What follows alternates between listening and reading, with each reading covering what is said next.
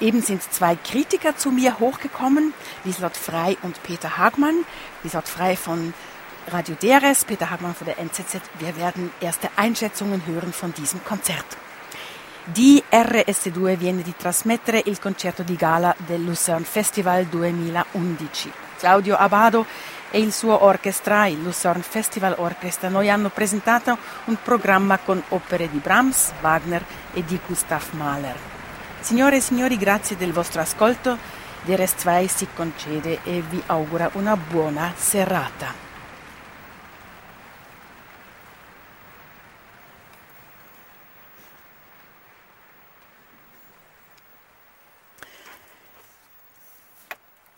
DRS2, wir sind im KKL. Heute Abend haben wir das Eröffnungskonzert übertragen, in Teilen jedenfalls, und schauen jetzt gemeinsam mit meinen beiden Kritikergästen auf den Abend zurück. Danke Peter Hagmann von der NZZ, danke Lieslott Frei von DRS2, dass Sie noch etwas Zeit für uns nehmen. Fangen wir gleich bei der zweiten Konzerthälfte an. Wagner und Mahler, zwei lange, zwei langsame Stücke, die beide am Ende in den Himmel schweben.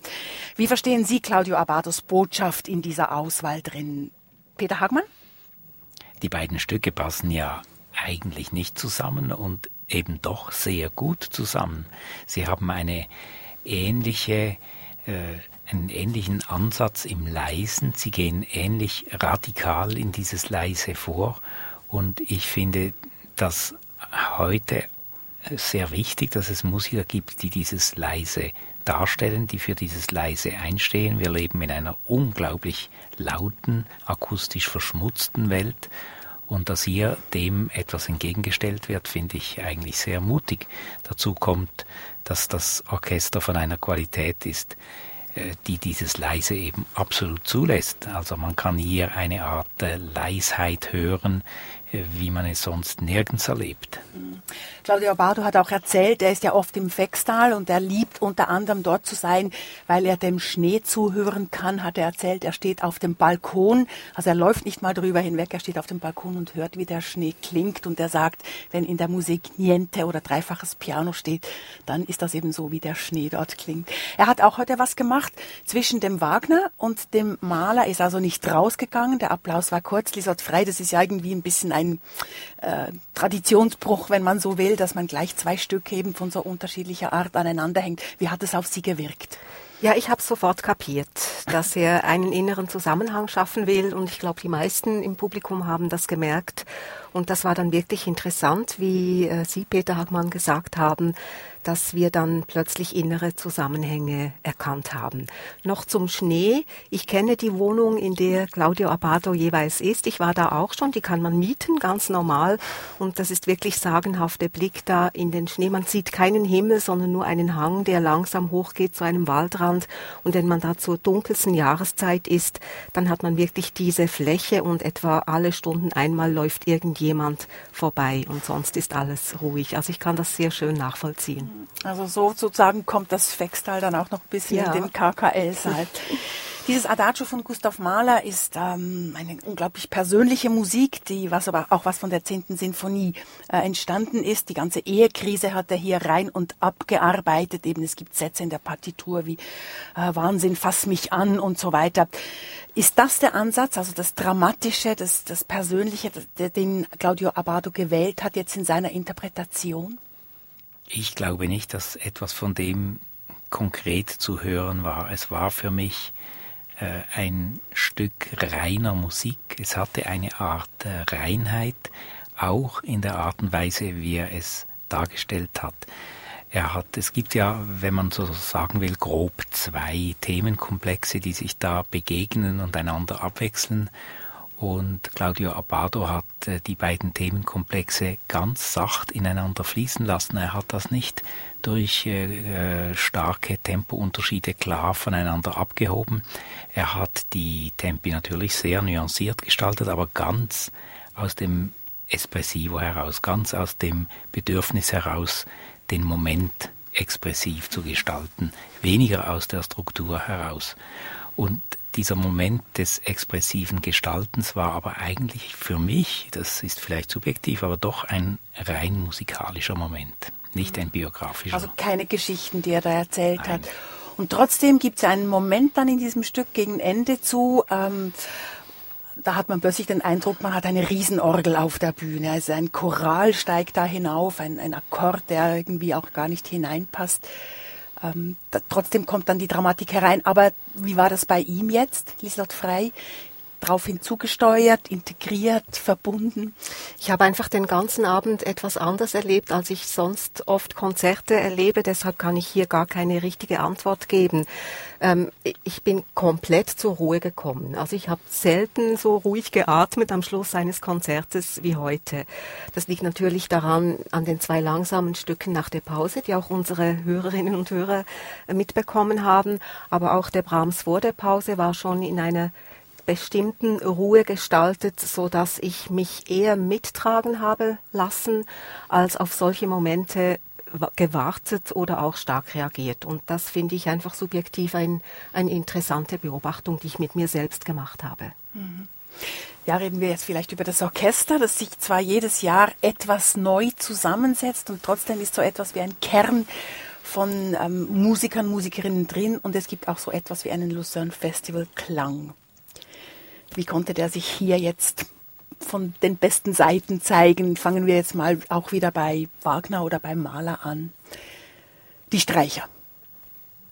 Also äh, dieses Wagner-Vorspiel, das hört man in der Regel ja im Theater. Und äh, wenn man es im Theater hört, klingt es gern etwas schütter. es ist oft so, dass die Orchester, äh, die, die Möglichkeiten im Orchestergraben nicht so sind, dass man genügend Streicher hinein tun kann, um wirklich dann diesen Sound hinzukriegen. Es hat hier eine Art äh, Sound durchaus gegeben, also einen unglaublich schönen äh, innerlichen Klang mit einem deutlichen Kern. Natürlich sehr leise, aber mit einem ganz klaren Kern und einem klaren Profil. Ja, das Kernige ist mir auch aufgefallen, das mhm. Kompakte im mhm. Klang, trotz aller Zartheit. Man muss ja sehen, er hat eine sehr große Besetzung, er hat zehn Kontrabässe, das ist also, ich glaube, eine 18er Besetzung oder eventuell sogar eine 20er Besetzung, sehr groß. Also 18 erste, 18 zweite Geigen ja, oder eben 20. Mhm. Ja, und für diesen Saal, finde ich, ist das eben genau das Richtige. Der Saal braucht wirklich ein großes Orchester und es gibt Orchester, die in diesem Saal äh, nicht ganz so gut zur Geltung kommen, weil sie ihn nicht so richtig zu füllen vermögen. Zugleich ist es aber auch so, äh, dass die Bläser eben auch unglaubliche Schönheiten hineinbringen. Also ich habe eigentlich noch nie eine so leise Oboe gehört wie heute Abend. Oft ist es ja so, dass das Orchester nicht so recht zurückgehen kann, weil es unter das Minimum, das die Oboe braucht, damit das Instrument anspricht, nicht hinuntergehen kann. Dieser Oboist ist einfach ein derart fähiger mhm. Musiker, dass er seinem Instrument ein Pianissimo entlockt, wie es also wirklich sehr, sehr selten ist. Es war sowieso ein Abend des Leise. Und äh, um auf de, den Running Gag aller Konzerte zu kommen, sehr wenig Husten. Es hat den Leuten fast das Husten verschlagen. Und das ist auch äh, eigentlich einfach nicht selbstverständlich, dass die Leute so mitgehen in diesem leisen, ruhigen. Ich fand es auch eine Herausforderung eigentlich ans Publikum anders als vielleicht auf dem Papier man sieht. Man sieht Brahms, man sieht Wagner, man sieht Mahler und denkt, ah, schön, so richtig romantisch. Und dann ist das doch äh, wirklich Zuhörmusik gewesen und nicht einfach zurücklehnen und Genießmusik. War auch auffallend, wie wenig vibriert wurde. Ja. Es gab, das fand ich auch sehr schön. Manchmal war es wirklich so ganz seitig und ähm, ähm, ja, also sehr materiell und, und ohne mhm. diesen, diesen das, Geschwamm, das Gewaber drumherum. Ja, und ich fand auch, das Orchester hat zwar einen Klang, aber für mich hat er sich verändert je nach Stück. Also beim Brahms vor der Pause, den wir nicht hatten, war es so eine dunkel-goldene Grundierung. Und dann beim Wagner war das war es dieses Gleißende und Zarte zugleich und bei, bei Mahler dann wieder mehr Kompaktheit und Kern. Mhm. Und ich fand das interessant, dass das Orchester innerhalb seines, seiner Klangästhetik diesen Klang variieren konnte. Jetzt möchte ich doch noch auf den ersten Konzert, Konzertteil zu sprechen kommen, ob schon, schon wir den nicht übertragen konnten. Sie saßen ja beide im Konzert drin und haben ihn gehört. Anfänglich hätte Ellen Grimo spielen sollen. Man ist dann, hat sich im gegenseitigen Einvernehmen getrennt, hieß es, und hat Radu Lupo engagiert. Hat man doch noch mehr Informationen, was da passiert ist? Äh, wer hat mit wem Streit bekommen oder was heißt künstlerisch nicht mehr ähm, ja, die gleiche Schwingung? Wissen Sie etwas, Peter Hagmann? Dass man sagen darf. Ja, die gut informierten Quellen, die ich in solchen Fällen anzuzapfen vermag, sind äh, erstaunlich trocken geblieben. Es äh, gab wirklich gar keine Informationen dazu. Ich äh, hatte das Gefühl, dass das Ganze eine nicht künstlerische Angelegenheit war, sondern eine menschliche. Und äh, da ist es ja vielleicht einfach absolut verständlich und richtig, dass man auseinandergeht, wenn es nicht mehr klappt. Ich habe in der Pause eine Quelle anzapfen können. Sie müssen sie uns nicht nennen. Nein, nein. Und ähm, es, ist, es ist tatsächlich ein Stück weit so, wie, wie Sie sagen, ähm, Grimo und Abbado haben im Frühling mit dem Orchestra Mozart in Bologna Mozart-Konzerte aufnehmen wollen. Und das fing schon in den Proben an, dass sich die beiden nicht verstanden haben. Also künstlerisch auch, Tempovorgaben, solche Dinge, aber offenbar auch menschlich und äh, offenbar haben beide äh, eher harte Köpfe. Und so ist es dann irgendwann klar geworden, dass das nicht funktionieren wird und auch für Luzern dann bald einmal klar. Ob schon die sich ja schon sehr lange kennen und schon früh ja, zusammengespielt ja. haben. Gut, also wir haben jetzt Radu Lupo gehabt, eben leider für unsere Hörerinnen und Hörer nicht. Draußen auf dem Inseli konnte man wenigstens hören, was er gespielt hat. Ja, das war natürlich ein anderer Brahms. Das ist ein älterer Mann, der hat extrem schwere Hände. Was war, ja, wie würden Sie diesen Brahms beschreiben? Also gerade nicht schwer eigentlich. Ich war etwas enttäuscht, dass Radu Lupo gewählt worden ist. Äh, nicht, weil ich Elaine Grimo eine überragende Pianistin fände und Radu Lupo keinen überragenden Pianisten, äh, sondern einfach, weil es eine leicht gewöhnliche Seite hatte. Radulupu hört man einfach relativ viel hierzulande und ähm, man kennt das so ein bisschen. Am Ende war ich aber doch wieder sehr angetan, weil ich dachte, das war nun tatsächlich genau die richtige Wahl. Denn, Wieso? denn er äh, ist ja ein Pianist, der sehr lyrisch spielt. Mhm. Ich finde, er ist einer, der äh, auch wie Abado den Mut hat, leise zu spielen, der singt auf dem Klavier und äh, dieses erste Brahms-Konzert, das gerne auch etwas kantig gespielt wird, das hat hier eine ganz andere Färbung bekommen. Und das Orchester hat das natürlich nach Maßen und auf der Höhe seines Könnens unterstrichen.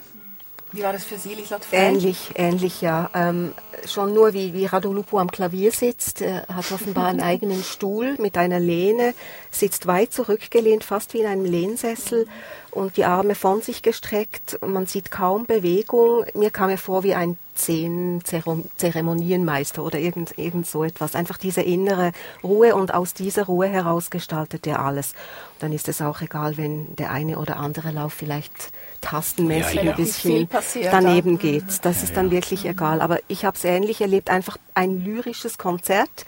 Ähm, wo ich dann auch, ich verstehe Brahms oft nicht, weil ich ihm seinen Ideen und Entwicklungen nicht unbedingt so gut folgen kann.